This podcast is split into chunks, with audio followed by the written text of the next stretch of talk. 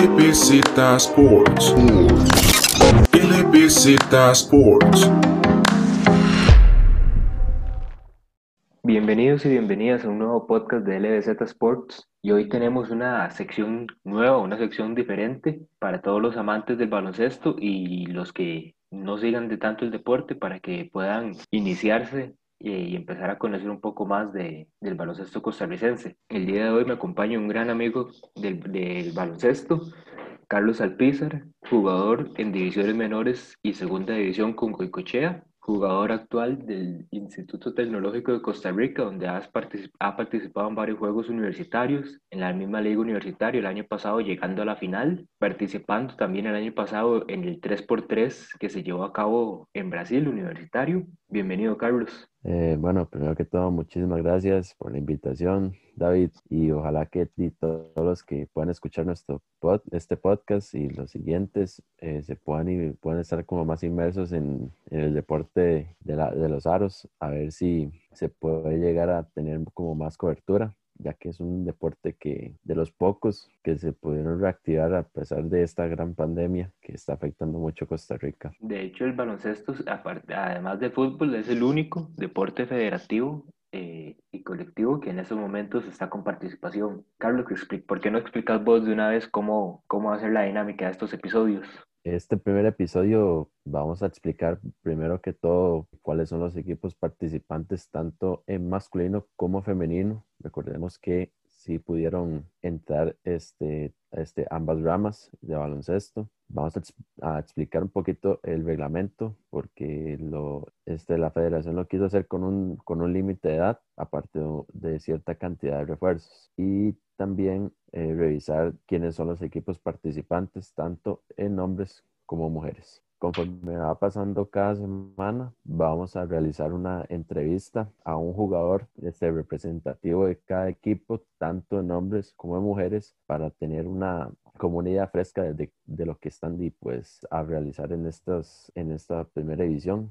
Empecemos, Carlos, con los equipos participantes en la rama femenina que todavía no han, todavía no han tenido acciones, eh, no tuvieron acciones este fin de semana. En el femenino tenemos al equipo de Heredia, a Santo Domingo, Coronado, Copenhague Arba, a San Carlos y al equipo de Monarca Costa Rica. ¿Cuáles son tus opiniones en cuanto a estos equipos, Carlos? Teniendo en cuenta que hay pues tres equipos donde siempre han participado, son Copenhague, Arba, Santo Domingo y Coronado, que son los que se pueden llamar pues este, los, los posibles favoritos. Hay equipos donde no, bueno, un equipo donde no donde no está participando, que es Huecochea.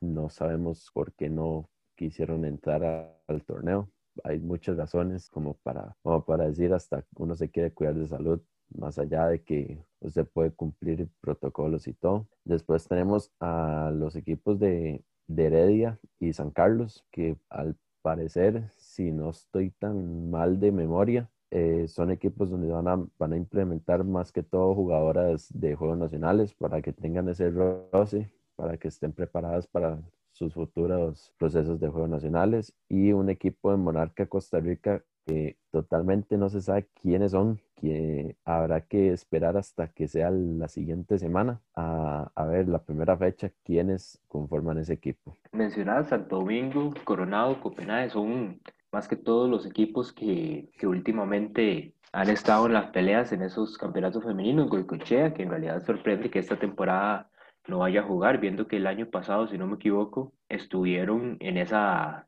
en esa final del campeonato femenino. Exactamente, David. Eh, creo que de hecho Coronado es las, son las actuales campeonas y pues habrá que esperar a ver cómo están preparados los equipos. Se, sub, se sabe más o menos que San Ramón se reforzó con un par de de jugadoras de selección nacional mayor, en el caso de Mariela Matamoros y Silvia Bentancourt, aunque habían dicho que Silvia estaba retirada como hace unos dos años, pues no me va a extrañar mucho de que ella pues llegue en ritmo, o sea, ella siempre ha tenido un nivel bastante bueno a la hora de disputar estos torneos. Y Mariela eh, es una de las mejores jugadoras de este país, más allá de, de su estatura, todo lo que hace dentro de la cancha es algo pues increíble y ojalá que nos puedan regalar estos seis equipos un buen torneo de femenino Estos partidos, para finalizar y entrar con la rama masculina, estos partidos van a ser transmitidos por la cablera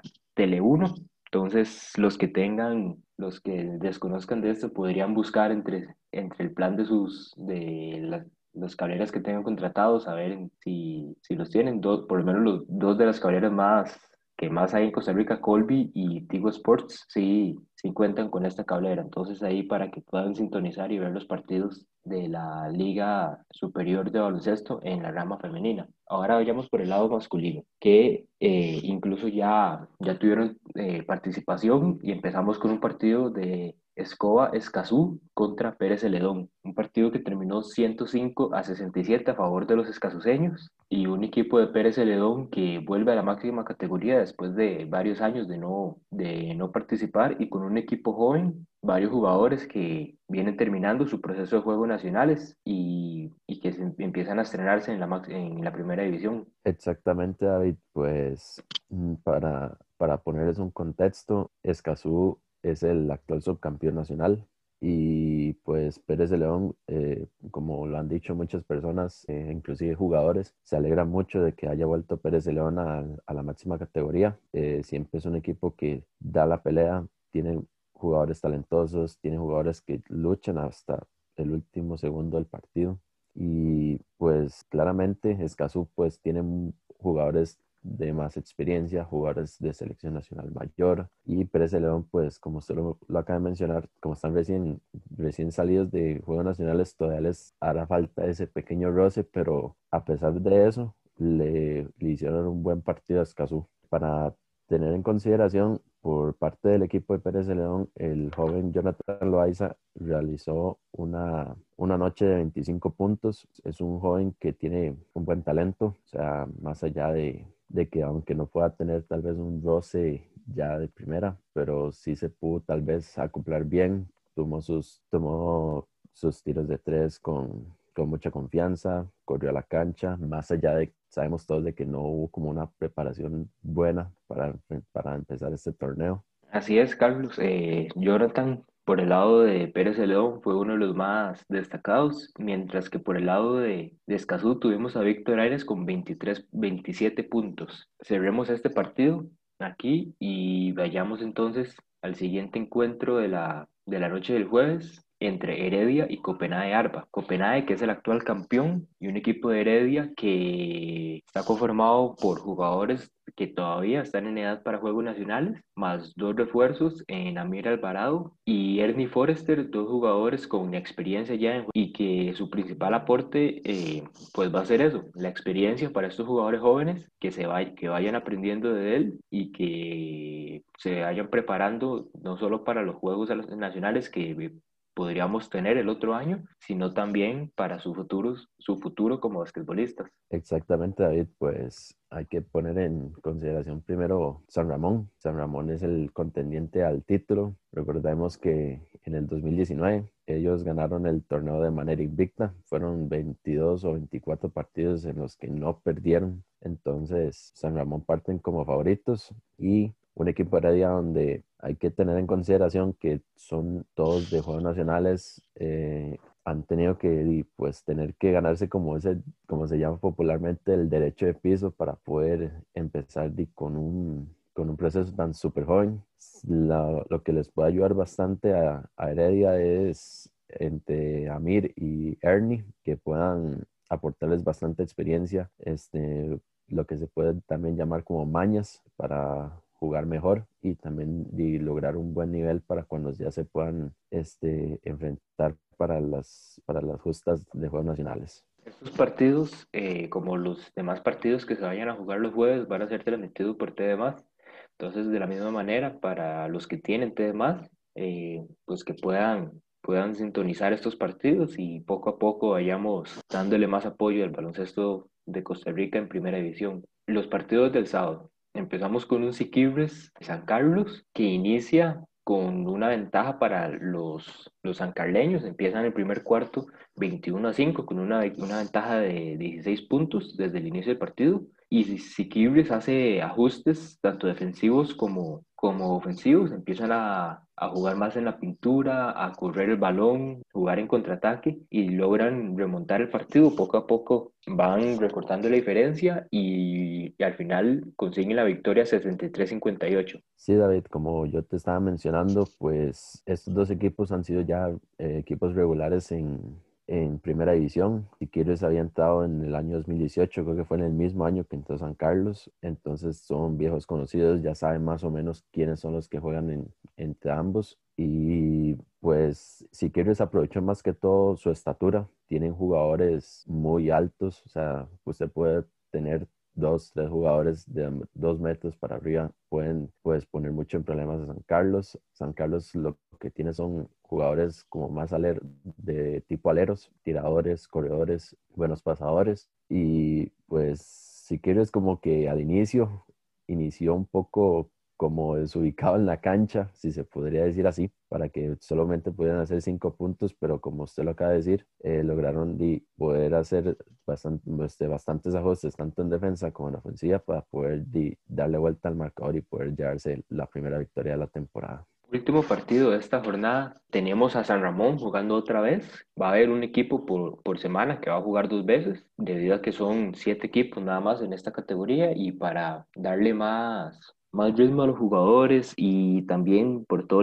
el, tema sanitario, eh, el torneo no se alargue mucho, implementaron el, el, dos partidos para semana, a la semana para un, uno de los equipos. En este segundo partido San Ramón se enfrentó al equipo de Codea La Juela, que de nuevo este es un equipo que en su totalidad son jugadores de juego nacionales. Tienen, digamos, un Carlos Fernández que el año pasado estuvo jugando con la UCR en los torneos universitarios y jugó un partido con primer, en primera división con, con el equipo y, un, y tienen a un Rafael Romero que tiene también experiencia con el equipo de abogados. Carlos, ¿qué nos, qué nos contás vos de este equipo de Codea de la Juela? Bueno, como usted lo acaba de mencionar, es un equipo completamente joven, un, un buen entrenador como lo es eh, Edwin Mora, Fati, y él quiere que, que, sus jugadores tengan pues un buen carácter dentro de la cancha, más allá de que tuvieran que abrir la primera fecha contra el campeón nacional, pero este tipo de roces para los jugadores pienso yo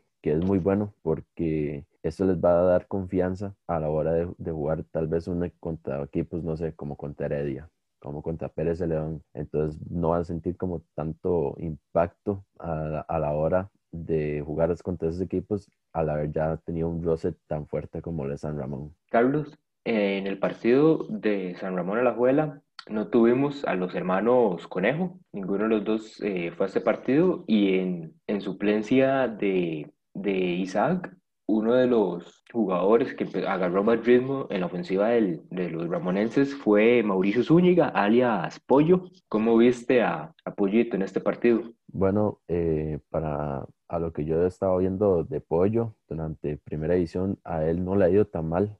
Los minutos que le, que le han los ha aprovechado en su totalidad pues muy bien. O lo que sí sabe él principalmente hacer es defensa. Es muy incómodo en defensa y eso se le nota bastante al distribuidor. Y creo que al suplir una lo que se podría decir como una gran ausencia que fue Isaac, pues lo hizo de una buena manera y pues ojalá que el, entrenador Peralta pueda pues empezar a ver más que todo su rendimiento y que pueda darle más minutos en cancha apoyo y tal vez a los demás que también están en ascenso para, para que puedan realizar una buena temporada. Aquí podemos ver que Pollo, eh, más allá de que tuvo sus 26 minutos en cancha, hizo 12 puntos, tuvo 9 asistencias y también 4 rebotes. Obviamente no podemos compararlos a los dos porque Isaac Conejo es un seleccionado nacional que ya tiene mucha experiencia. De, yo creo que hasta le puede llevar, no sé, 5 o 6 años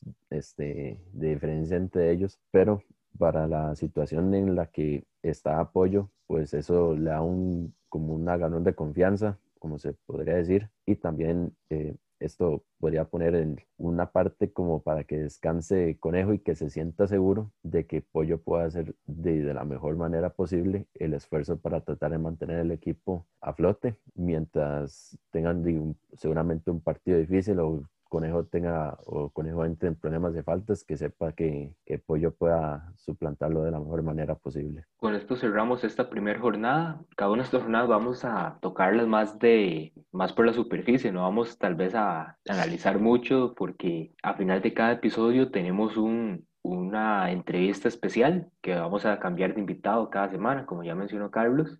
Y para no hacer los podcasts muy largos, eh, vamos a tratar de, de hacerlos más rápidos en, este, en esta parte de, de las jornadas y también con, con las entrevistas.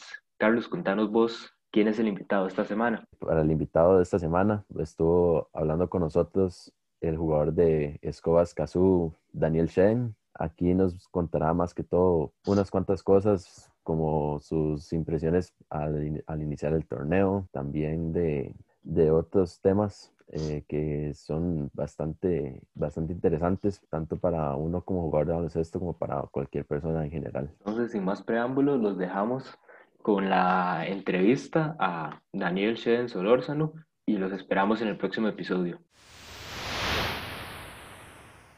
En este primer episodio le damos la bienvenida a Daniel Shedden Solórzano, jugador de en estos momentos de primera división con el equipo de Escazú Escoba. Bienvenido Daniel. Muchísimas gracias a, a, vos por invitarme en este espacio que, que, estás haciendo para hablar de baloncesto.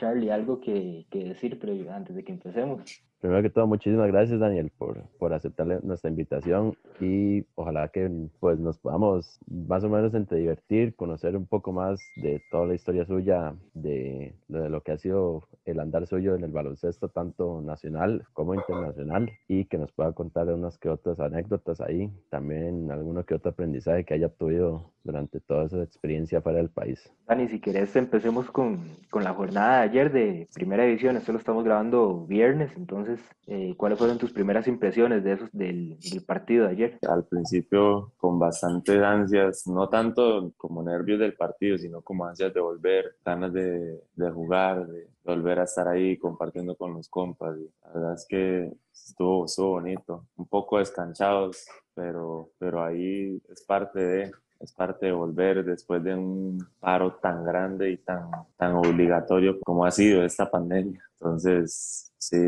a algunos les pegó más que otros todo este descanso. Bueno, en, en, lo personal, para mí viene siendo como una revancha del torneo pasado. O sea, a mí nadie me saca de la cabeza que el año pasado San Ramón nos ganó todos los partidos, digamos, ellos ganaron de invictos. Es algo que, que me, tiene, me tiene mal como jugador.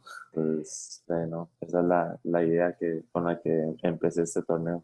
Yo, yo había escuchado que había, había escaso como que empezó a entrenar hace unas hace pocas semanas. ¿Cómo cree que esa preparación le haya afectado para este rank, sabiendo que no son, usted no está acostumbrado como que a entrenar dos, tres meses perfectamente, a solo entrenar como tres semanas, un mes para empezar a enfrentar un torneo de, de, de este calibre? Bueno, empezamos a entrenar hace como tres semanas, si no me equivoco, tres semanas antes de ser lo que teníamos para, para empezar, o, o, dos semanas y media, algo así, porque empezamos de hecho un miércoles. Y no sé, a mí yo siento que yo no estoy tan fuera de ritmo, tal vez físicamente, tal vez un poquito de aire, pero físicamente no me siento tan fuera de ritmo, yo me mantuve entrenando. De ahí esta pandemia prácticamente que me obligó a, a buscar qué hacer en cuanto al básquet. Entonces, de, de, unos ahorros, junto con mi hermano y mi papá, compramos un aro y, aquí tenemos un aro en la casa. Entonces, no me siento tan, tan fuera de ritmo, tan descanchado como, como tal vez algunos compañeros se sintieron. Pero este, igual de no es lo mismo, no, no son las mismas condiciones. Si llueve, uno no puede tirar. Si llovió mucho y está muy inundada la cancha, no se puede tirar. No, no, no lo sentí tan, tan de golpe. Tal vez la parte de la condición física, de estar corriendo y corriendo y corriendo, sí me pegó un poquito más, pero después de ahí, todo bien, yo creo. Dani, ahí estaba viendo las estadísticas de partido. Empezaste vos con 17 puntos, tu hermano David anotó 15 y Víctor pareciera ser fue el que menos se sintió afectado que anotó, empezó el torneo con 27 puntos. Sí, este, ahí Víctor estuvo bastante agresivo en, en ofensiva. Yo estaba tratando de, sentirme cómodo con, mis compañeros, tratar de hacerlos parte del, juego, pasarla más, eh, buscar más opciones, no solo tirar yo. Ahí estuve como no tan agresivo como normalmente lo soy en ofensiva. Estaba tratando de, de o traté como de, de, ir trabajando en otras partes de mi juego porque siento que para otros partidos como San Ramón, porque para mí es un secreto que el, el equipo a vencer es San Ramón. Eh, quiero estar más, más filoso con, con mis pases, con, con, el resto de mi juego y no tanto en, en lo que es anotar. Pero no, no, eh, a, a Viti le fue súper bien. Él, él, siempre se ha caracterizado por ser súper agresivo en ofensiva, entonces es parte del juego de él. Y mi hermano sí estuvo más afectadito ahí con la parte de anotación, aún así metió 15, pero eh,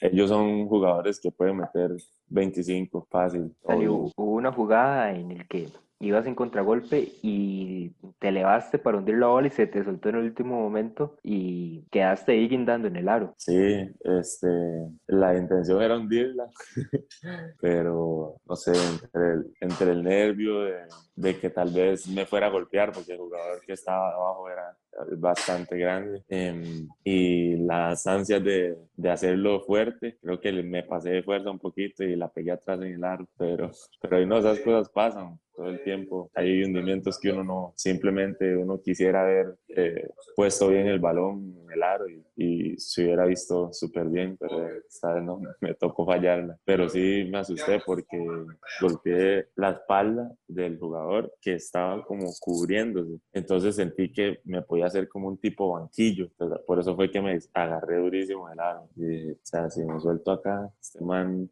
le caigo encima o me doy una vuelta y me golpeó entonces por eso fue que me agarré. Me imagino que una clave para, para estos primeros partidos debe ser mucho la rotación del equipo. ¿Usted cree que, pueda, que sea fundamental? Sí, claro, no solo para estos partidos, yo siento que, que juega un papel importante para, para enfrentar a un equipo como el de San Ramón, como te digo, este, que sin una rotación o sin una banca que te pueda sostener un partido es, es bastante difícil porque de ahí somos eh, humanos y puede, podemos tener malas noches. Han habido muchos momentos donde tal vez yo eh, no llego en mi noche o Moya no llegaba en su noche este, o Víctor no llegaba en su noche y más que todo en el torneo pasado nos costaba mucho en la parte de anotación pero yo creo que este torneo tenemos mucho mejor banca este, y los, los compañeros que han estado eh, en la banca han sabido responder muy bien entonces siento que este, este torneo tenemos un mejor balance. Mencionas lo de,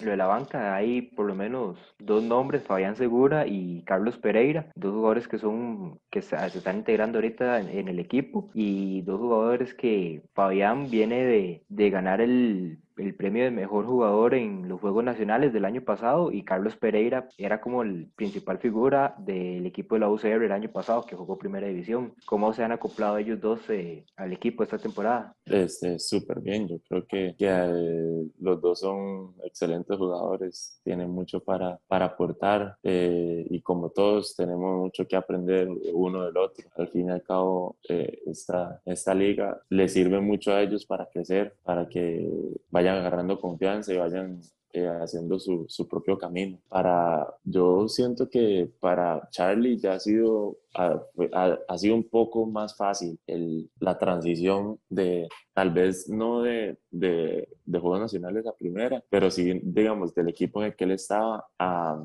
al que está en ese momento, porque, bueno, aquí hay más presión de que hay que ganar eh, y este, hay más competencia en los entrenamientos, pero eh, le ha ido muy bien. En realidad, Charlie ha sido muy bueno en, en, en los entrenos, es un muchacho competitivo que es lo principal y y creo que le ha ido bastante bien. Fabi sí está empezando, sí, es como la primera vez creo que toca primera, si no me equivoco, este, pero él igual ahí va, él también es súper competitivo, creo que tiene mucho para dar y, y como todos está, ansioso, yo, yo siempre hablo mucho con él, soy muy cercano a él y, y siempre le digo que, que él tiene que seguir trabajando, que, que, él tiene mucho para dar y como te digo, no hay que ser tan, como a veces uno quiere las cosas ya de un solo y, y tal vez esas mismas ansias eh, se lo comen, pero él es un excelente jugador y de, de los mejores tiradores que he conocido en realidad, de los mejores tiradores que he conocido. Charlie, y ahí te, te sacaron a vos. y eso que estoy sin, bueno, sin enterar en cancha. Fabián es, eh, es que él, eso, la mecánica de tiro de él le ayuda mucho, él es muy, consi- muy consistente en, en su tiro y, y eso le ayuda demasiado. Pero gente fina y ese huevón, literal. Dani, en- hablando un poco de, de Pérez de León, ¿cómo sentiste vos es- este, este equipo y- que está regresando a la primera? De, me alegra que vuelvan. Yo sé que por ahí Pérez tiene otros jugadores que no están en este momento, pero me alegra que vuelvan. Creo que ellos siempre han sido muy, muy luchadores en, su manera de juego y siempre han tenido muy buenos tiradores. El muchachito es, eh, creo que es Loaiza también, apellido Loaiza. Eh, muy buen tirador, muy buen tirador. Este, y, y no, los demás le ponen mucho, o sea, le ponen mucha garra. Eh, después de Jackie conoce mucho de baloncesto y siempre he creído que ellos con buenos refuerzos siempre dan la lucha, siempre dan la lucha. Entonces me alegra un montón por Pérez de León y por el baloncesto que, que vuelvan, que vuelvan a meterle y ojalá que este, mis compas peseteños, Sebas y Pearson vuelvan a jugar ahí. Yo sé que ellos les podrían ayudar muchísimo, pero me imagino que también necesitan apoyo de, de, de patrocinios y, y, cosas así. No sé en realidad cómo estará el tema ahí en Pérez, pero, pero eso siempre ha sido un, una limitante para el baloncesto nacional. Sí, de hecho, eso sí me acuerdo, que, que cuando estaba todavía, cuando estaba Pérez de León en primera, estaban jugando Seas, Miguel, Toyo, inclusive. Eh, sí, pues, Toyo está en estado, yo creo. Sí, que fueron compañeros suyos en la selección y que sí.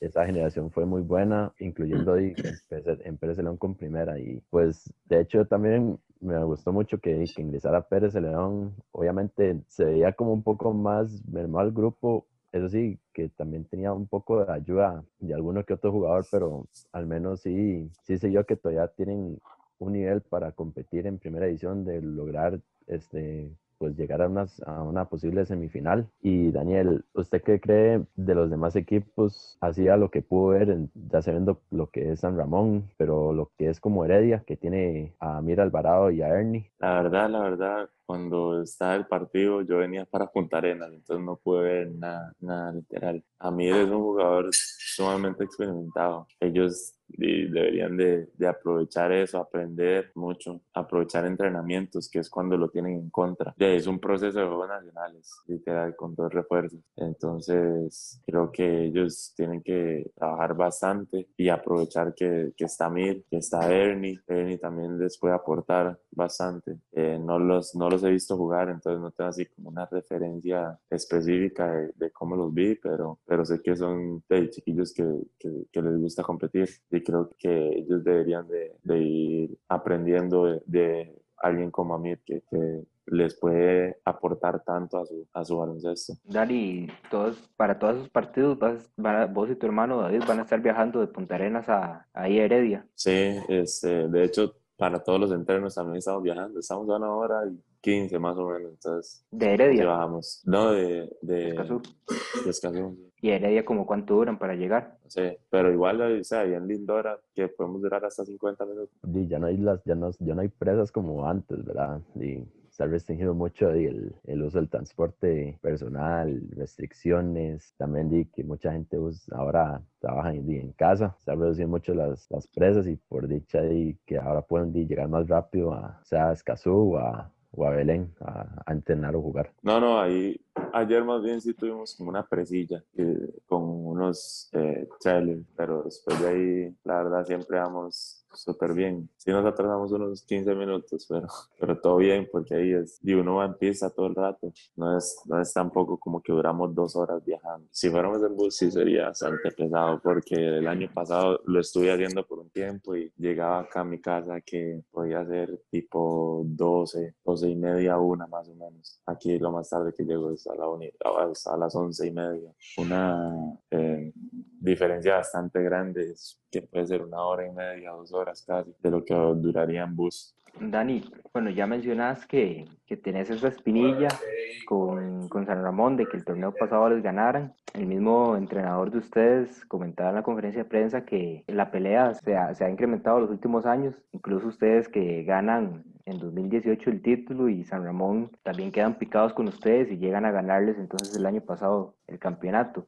¿Cómo ves ese, ese enfrentamiento para este año que muy probablemente sea otra vez la final? Yo lo espero con las mismas ganas de, de, ganarles que siempre. Desde el primer partido siempre he querido ganarles. Me, gusta el, el hecho de, de saber que, que, tal vez no soy el favorito, o sea, o que mi equipo no es el favorito. Siempre voy como con muchas ganas de, de poder demostrar que no siempre el favorito gana. Y en los años anteriores que te David eh, pertenecía al equipo de San Ramón, cómo eran esos enfrentamientos eh, cuando ambos estaban en primera división, el vos en Escazú y él con San Ramón. De normal, la verdad es que toda la vida hemos competido, toda la vida hemos competido desde pequeños, siempre hemos competido en todo, en todo, en todo hemos competido, entonces de, era algo normal, él hablaba las cosas que tenía que hablar y, y pues a veces yo le decía también cosas, pero, pero normal, para nosotros. La competencia siempre ha sido algo parte de la vida de nosotros, digamos. Y ahora, el, eh, este año, cuando los dos fueron a, a, a México y ahora regresan eh, eh, a jugar con el mismo equipo y ahora regresan los dos y vuelven a, vuelven a Escazú, ¿cómo ha sido ahora tenerlo en, estos en, estos, en, este año de compañero de equipo? Siempre hemos competido, aun cuando hemos estado en los mismos equipos, porque en realidad en esa oportunidad, en 2014, a David lo mandaron a préstamo cuando estábamos en Barba con Escazú. Esa fue la primera vez que, que, que estuvimos en contra en un equipo y los eliminamos en, en, semifinales y ganamos el torneo. La segunda vez que hemos estado fue para un 2017, que yo jugué con Liberia, torneo, para unas vacaciones que estuve acá. Y eh, esta es la tercera vez que estamos en contra y de ahí no, siempre, siempre ha, ha sido digo, un placer tenerlo de, de compañero y, y, como, y como contrincante también, porque es un excelente jugador. Entonces, si él es mi, mi contrincante, siempre va a querer ganarle, siempre, siempre hemos tenido esa competencia de hermanos de, deportiva y, y así. Y cuando ha estado conmigo siempre hemos dicho como tenemos que ganarle a todo el mundo porque y esta vez estamos juntos. Entonces siempre ha sido bastante bonito. Sí, me imagino que o sea, esa, es esa rivalidad compañerismo, porque, porque me acuerdo que ustedes jugaron juntos en Santa Cecilia, jugaron juntos con Punta Arenas, que ganaron la medalla de oro de Juegos Nacionales, y han jugado juntos, tanto ahora, bueno, ahora Primera División, como otros torneos de Liga Menor, y, y claramente la rivalidad va a ser en los entrenamientos para tratar de que ambos mejoren para llegar a derrotar a todos ellos. Entonces, claramente eso, eso demuestra de un como una parte de profesionalismo y una parte como de seriedad entre ustedes para tratar de ser mejores y cada día, cada partido y obviamente lograr lo que han obtenido, medallas de oro, títulos, eh, de todo. Sí, de hecho es así y gracias a Dios y gracias a, a que también mi papá siempre nos ha inculcado esa competencia. Creo que son muy pocos los, los, los campeonatos que, que hemos logrado sin uno sin el otro. O sea, que yo recuerde, por lo menos acá en Costa Rica, los únicos torneos que él tiene sin mí son el del año pasado, el de que ganaron con Barba en San Joaquín, creo que fue. Ese fue en el 2016. Y después de ahí yo creo que nada más. Y yo solo gané en el 2014, 2013, algo así. 2013 creo que, que ganamos con Barba en el Nacional, que él no estaba en el equipo, que lo mandaron a presa. Entonces han sido como tres veces que hemos ganado el uno sin el otro. Pero después de ahí todo quedamos campeones con Santa Cecilia, en Cañas, quedamos campeones con el Puerto, en, en San Carlos, en, en, Escolar ganamos, en Fecoa también casi todos ganamos juntos. Y después de ahí, bueno, el último que hemos ganado juntos fue el centroamericano con la selección mayor. Entonces sí, son, son experiencias bastante bonitas, bastante bonitas. Dani, contanos un poco de la experiencia más reciente que tenés en el exterior, ahora que fuiste a jugar ahí a México. Contanos un poco lo que fue toda esa experiencia. Fue bastante bonita, algo bastante diferente porque era un torneo semiprofesional, entonces de, habían equipos con diferentes niveles. Habían equipos que tenían 6, 7 jugadores profesionales. El equipo de nosotros nada más estábamos como profesional, mi hermano y yo. Había otros que tenían 4, otros solo tenían uno que jugaba semiprofesional también. O sea, no, no, todos se dedicaban, pero, pero la competencia era bastante buena. El nivel de, de ahí estuvo bastante, bastante bueno. O sea, en comparación a Costa Rica, estaba muy parecido, estaba muy parecido, muy parecido. Fue bonito, eh, más que todo la parte de que uno conoce gente, de ahí hace amigos, conoce otra cultura, porque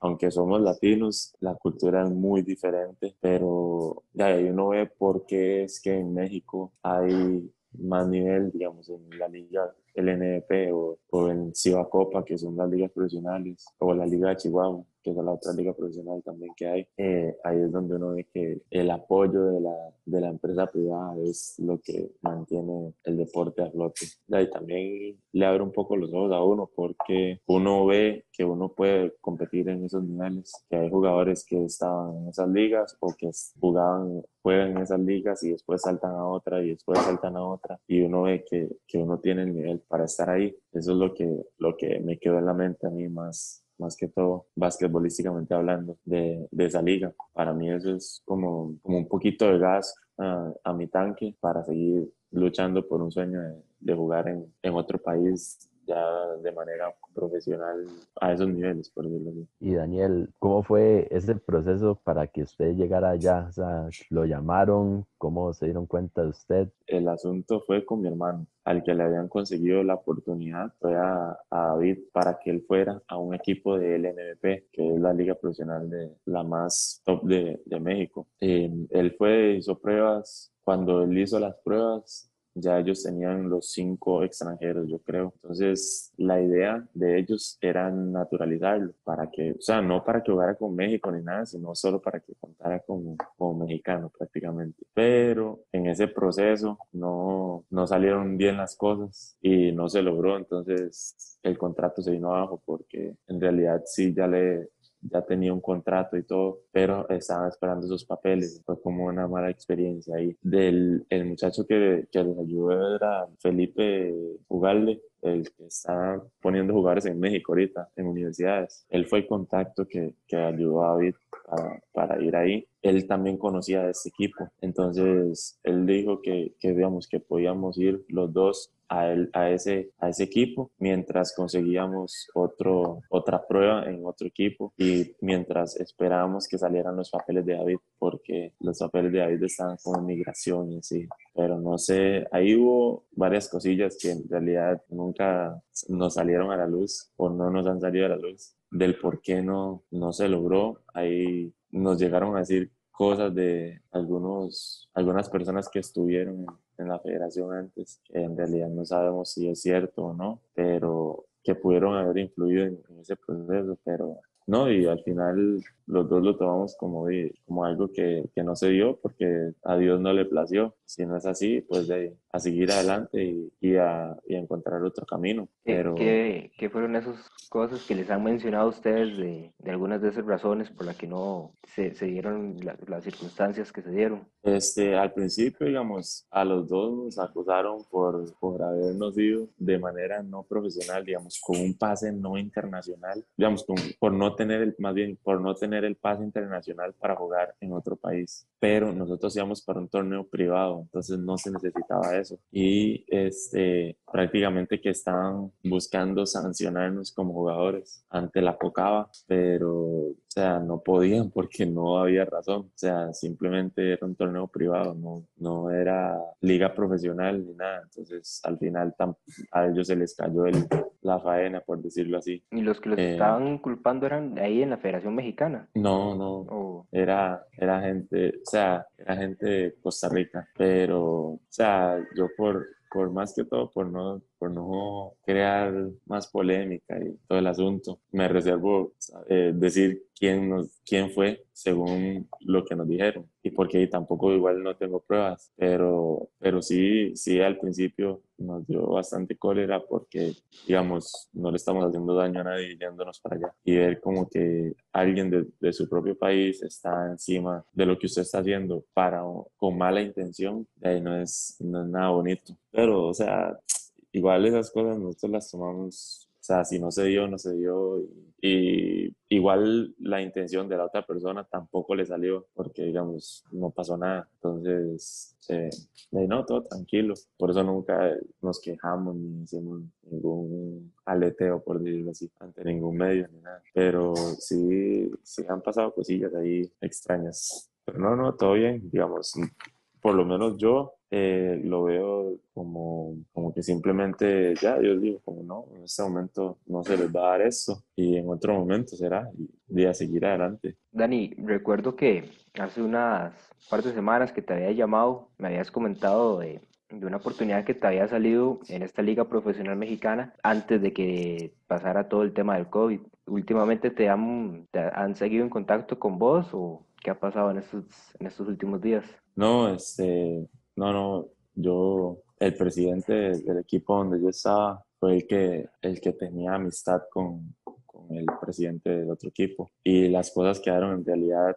muy en el aire, siento yo, porque ellos hablaron, él me dijo, eh, vea, es que hay, interés de, de, este equipo porque usted vaya a hacer pruebas y todo. Yo dije, ah, ok, perfecto. Yo le dije, terminamos este torneo y ahí hablamos después. Y ahí, bueno, se vino la pandemia, entonces de ahí todo quedó en el aire. En realidad, no, y de hecho, eh, yo creo que ellos no metieron este torneo. O sea, este torneo, muchos equipos en México se, se, quitaron. Entonces, eh, igual quedó ahí en el aire como un de nada.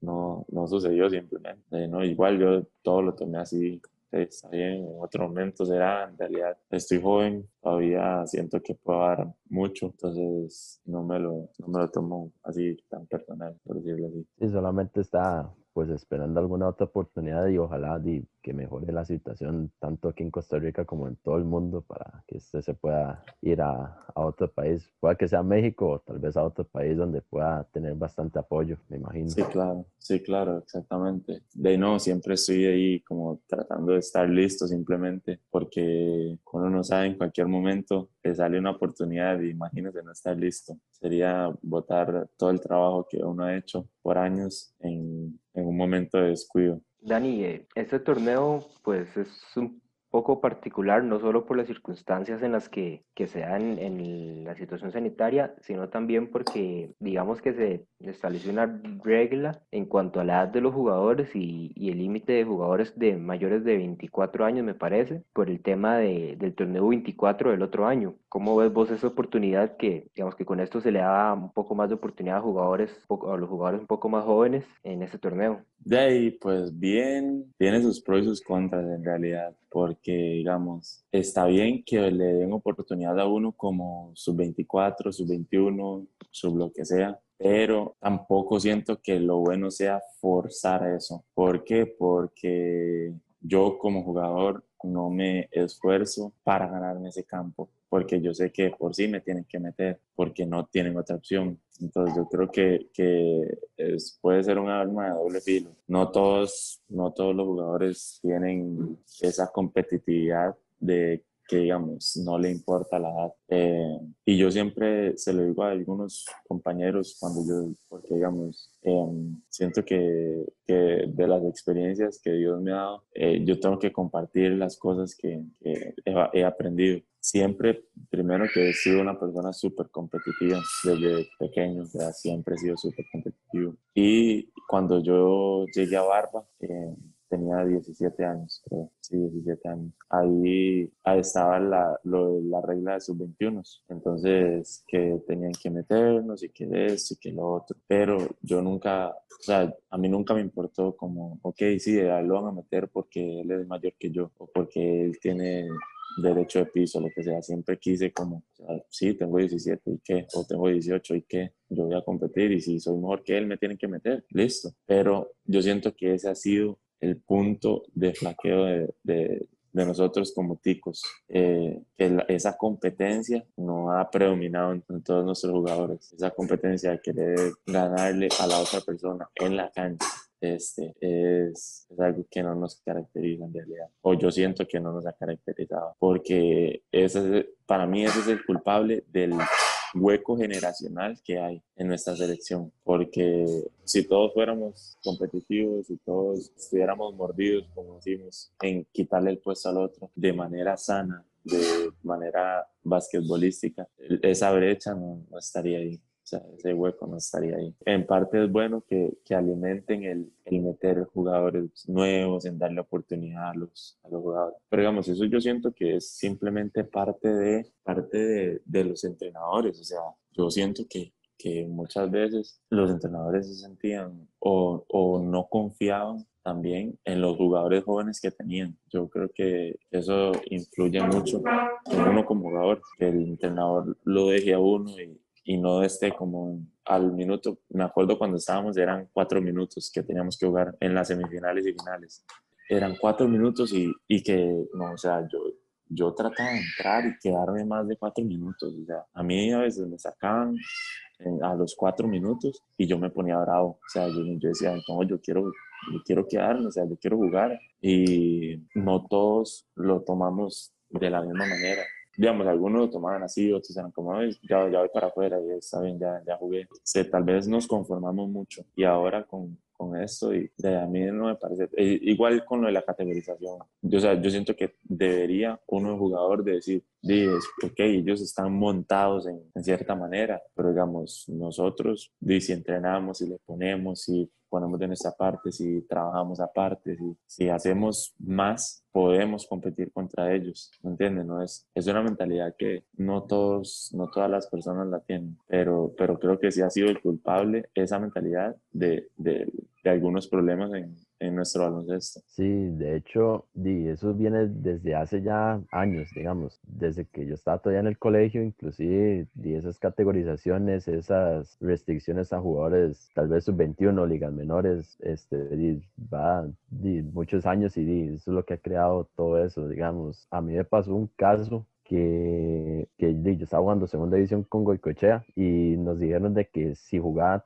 más de tres partidos de segunda división, que en aquel entonces segunda división tenía más de 20 partidos la temporada, me decían, ya usted no puede jugar Liga Menor, solo puede jugar segunda división. Entonces, usted está, usted está restringiendo el crecimiento de un jugador solo por una cantidad tan pequeñita de jugadores, tan pequeñita de partidos. Entonces, yo, yo siento que desde, desde ahí ha sido como un problema que ha tenido la federación como de no tratar de resolverlo y es lo que ha, ha llegado a tener que hacer estos cambios tan drásticos de categorización de jugadores, solamente eh, de cierta edad, cantidad de jugadores dentro de cancha y así. Entonces, siento que pierde lo que usted dice, la esencia de, del tico de, de, poder competir más, de dar más y llegar a una zona de confort y decir, es, lo que, es lo que hay y hasta aquí quedamos. Todo esto, obviamente, digamos, yo entiendo que primero no, todos, a no, no a todos les pagan, digamos, si a todos los jugadores les pagaran o pudieran vivir, aunque sea tranquilos, eh, con lo que ganan jugando,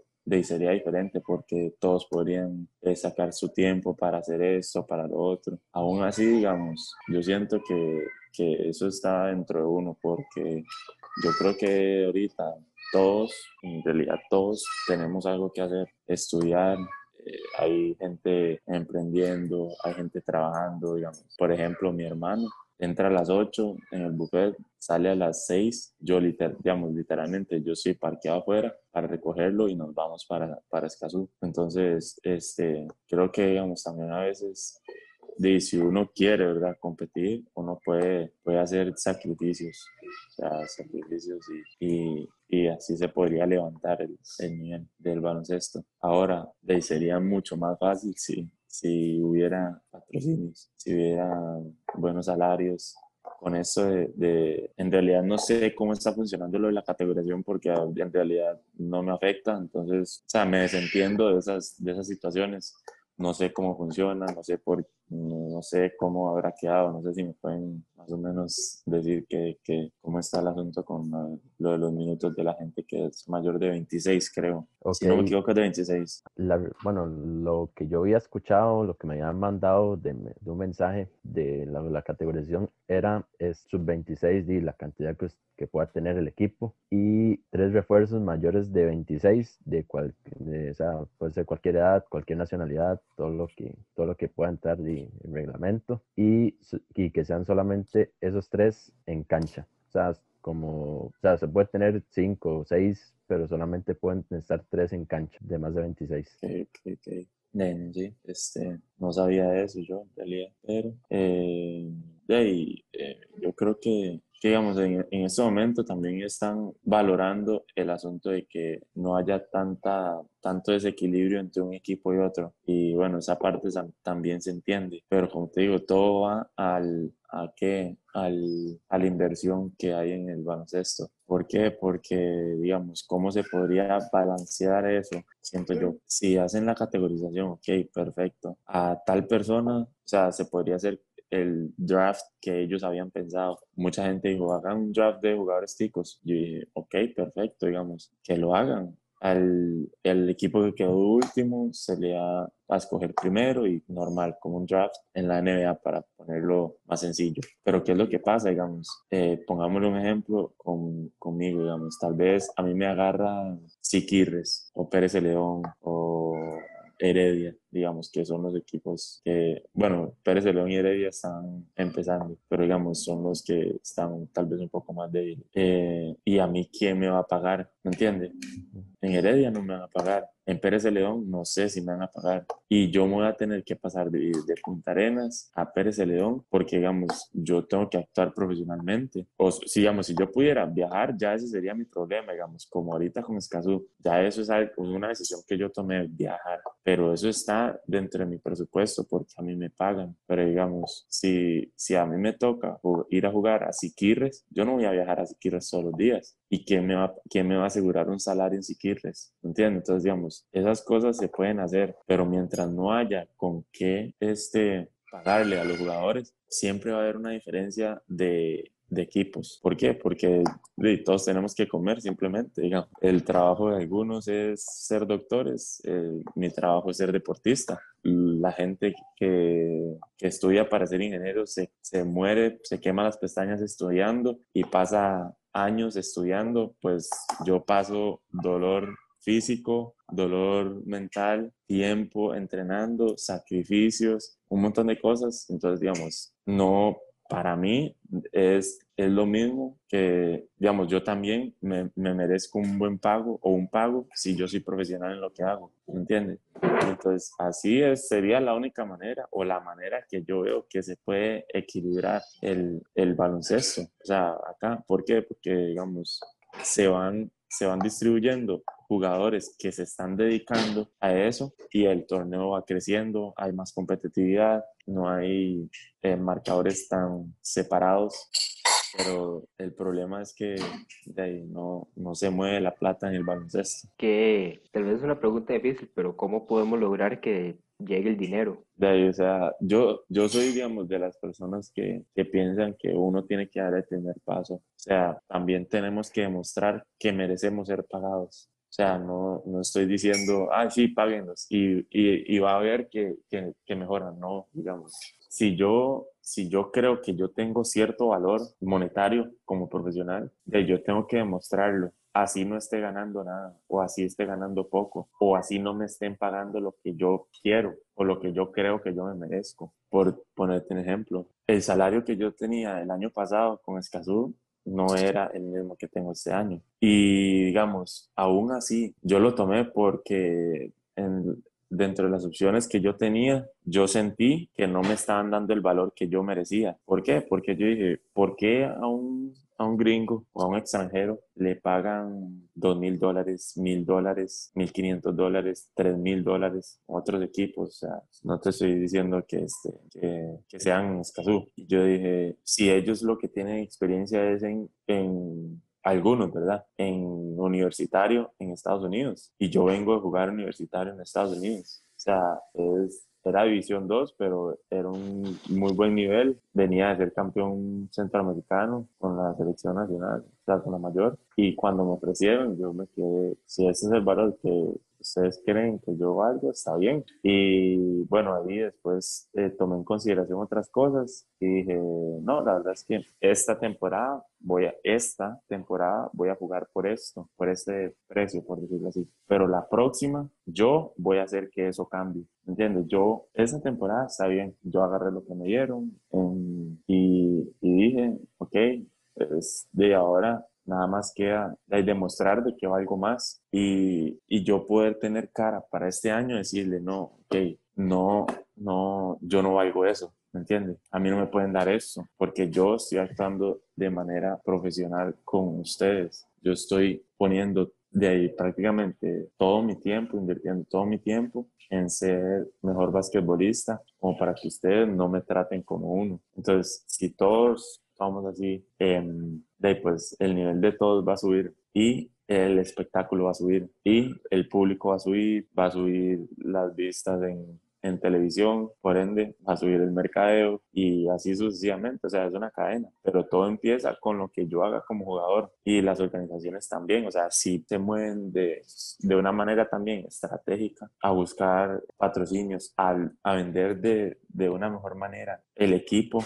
para beneficio de, de, los, de los patrocinadores. También siento yo que tendríamos más cantidad de patrocinadores, pero yo siento que a veces, no sé, ¿verdad? Siento que a veces no sabemos cómo pedir un patrocinio. Y bueno, y obviamente también eh, a veces uno tiene que hacer como ese sacrificio para tener con qué cara pedir, porque de ahí no todo el tiempo tal vez se tienen, digamos, esa parte de decir, no, o sea, no, yo no, yo no valgo esto o, o no, digamos, vea que tenemos esto, lo, o sea, es, un, es una buena opción para usted como patrocinador, va a tener esto, esto y lo otro. Eh, qué sé yo, hay tantos eh, televidentes viendo, o sea, algo que se venda también, pero como te digo, todo es una cadena, todo es una cadena y yo siento, por lo menos yo como jugador, que nosotros podemos empezar por nosotros. Sí, yo comparto pues todo ese punto de vista que se está mencionando Daniel, porque digamos, si, bueno, en el, por ejemplo, yo no estoy jugando este torneo de primera por una decisión propia. Pero si, digamos, si yo quería jugar con cierto equipo, no sé, pongámosle, por ejemplo, tal vez Pérez de León. si yo tengo que ir a Pérez de León, yo tengo que o, o viajar, pero viajar se dura dos, tres horas, sea en carro, en bus puede ser más. Entonces, hay que, entonces hay que hacer ese sacrificio. Primeramente, la, el equipo de Pérez León para que uno le dé unas condiciones favorables, para que uno diga, di, ya con condiciones favorables ya usted empieza a entrenar, usted se empieza a tomar las cosas con seriedad, usted empieza a decir, tengo que seguir poniéndole, porque di, si quiero ya alzar, alzar mi valor en el mercado, demostrar todo lo que yo soy, todo lo capaz que puedo dar, usted puede tal vez dar un brinco a un equipo mejor acomodado, más cerca tal vez de su casa o, o de igual manera que la ayuden un poco mejor económicamente y así sucesivamente mejoraría el baloncesto. Y siento que al no existir como este tipo de patrocinio o ayuda económica va también a afectar nuestro nivel.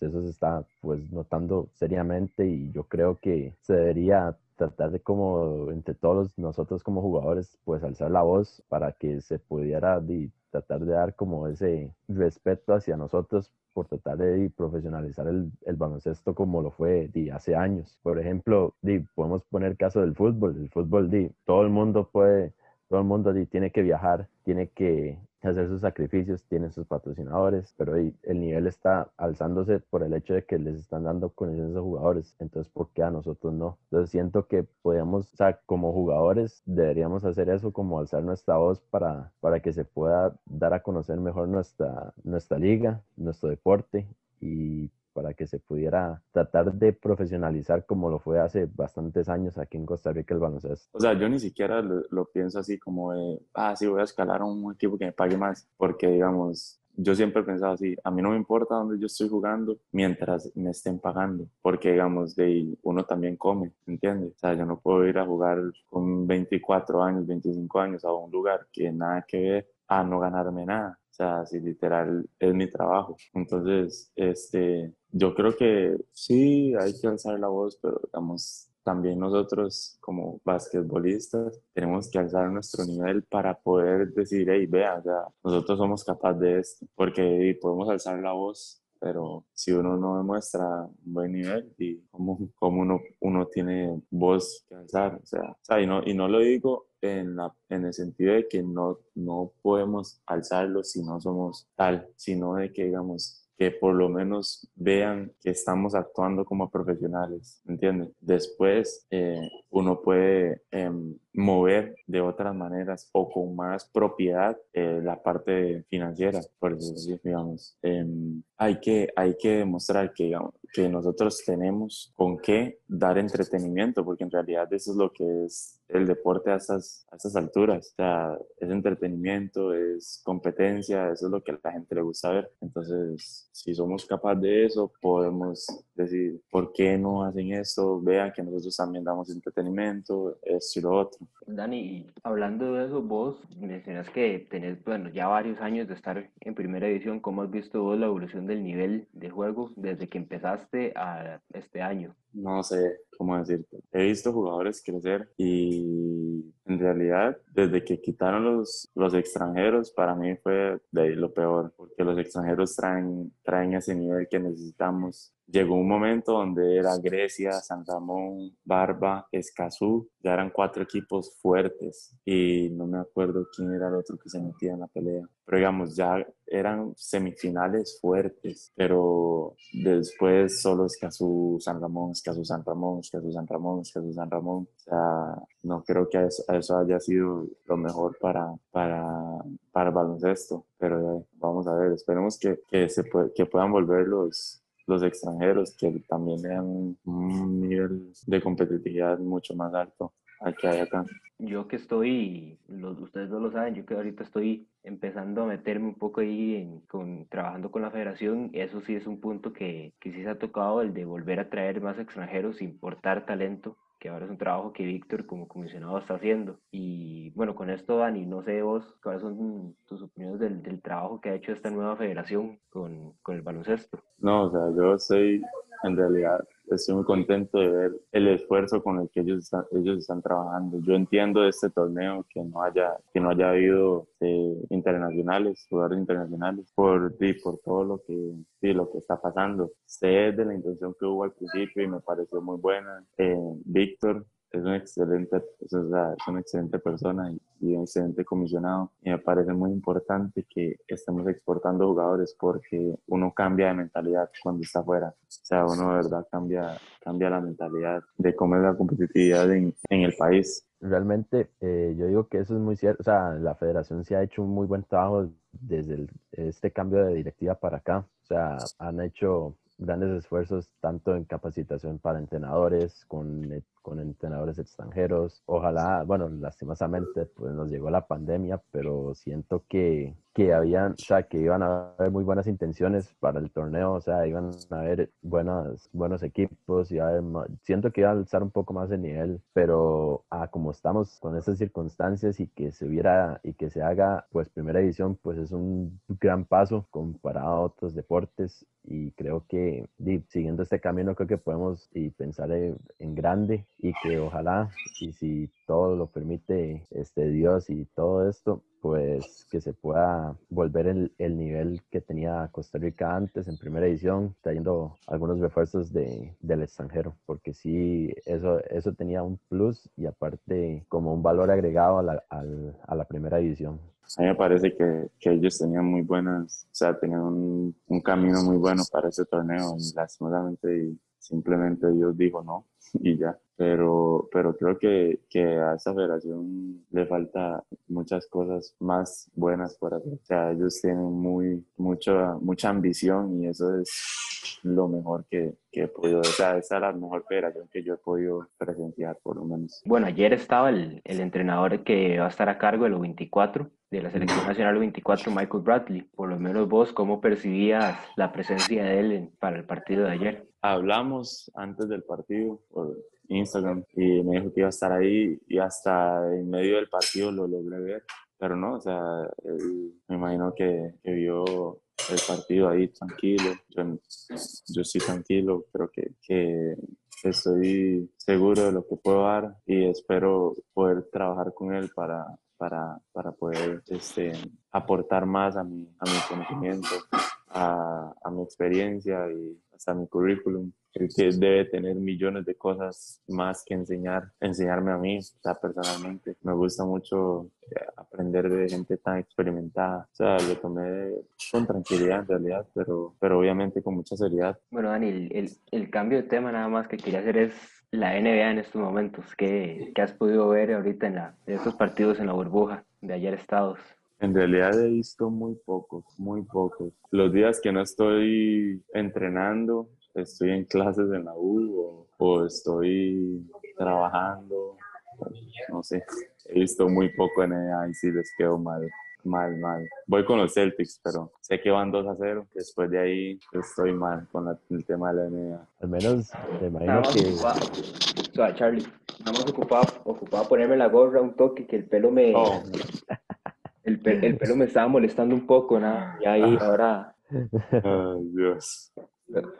Para, para, los que en algún momento han, escuchado también los otros podcasts anteriores, ya, ya, ya, se sabe que yo soy fan del hit, entonces ayer, ayer que fue el partido, dime, tuve que perder que, que, estaba ahí, ahí con ustedes viendo los partidos, pero por lo menos cuando, cuando ya me llegó la notificación que Miami logró remontar y ganar por pues me... Sí, porque yo vi que, que, que en el cuarto, cuarto cuarto iba a Celtics arriba. Yo dije, ah, mira, ganaron. Y cuando me meto a ver, perdieron como por cinco. Y yo, ¿qué? ¿En qué momento? Y, no, y, en, y en un momento creo que todavía en el partido de ustedes, nada más Villado, que estaba ahí presente con ustedes más, en toque nada más escucha, ganó Miami y yo nada más vuelvo a ver cómo, cómo, ya terminó, no sé qué, y ahí... No, pero o sea, yo siento que pueden ser, van a ser unas series muy parejas. Ahorita yo confío en mis muchachos. No, yo estoy fuera de la conversación completamente. Pero usted con KD no, todavía no. Sí, sí, KD ocupada y recuperarse esta temporada.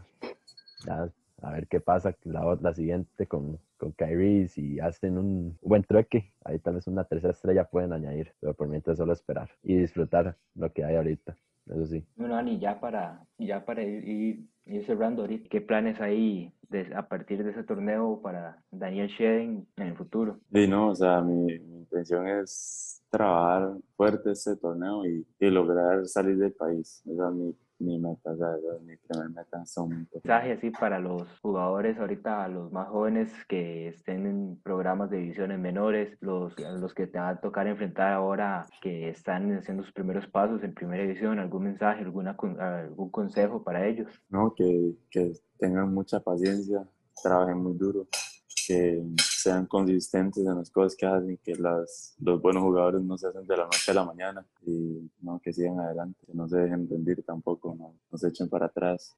Pues Daniel, muchísimas gracias por, por aceptar nuestra invitación nuevamente. Un saludo ahí a todos en la familia y muchos éxitos y muchos éxitos para este para este torneo. le con todo, se sabe su potencial que tiene.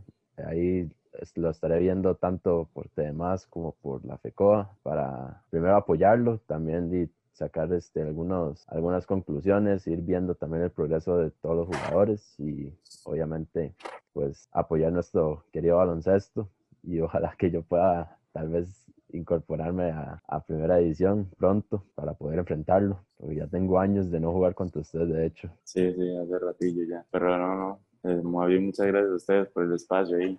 Em, y no, aquí estamos a la orden. Muchas gracias a los demás que nos están que nos llegan a escuchar este, en este nuevo episodio, esta nueva, esta nueva sección de, de podcast donde vamos a estar empezando a traer más jugadores tanto masculino como femenino de primera división, incluso algunos exjugadores tal vez en los próximos episodios y muchas gracias y los, los esperamos para la próxima. LBZ Sports. LBZ Sports.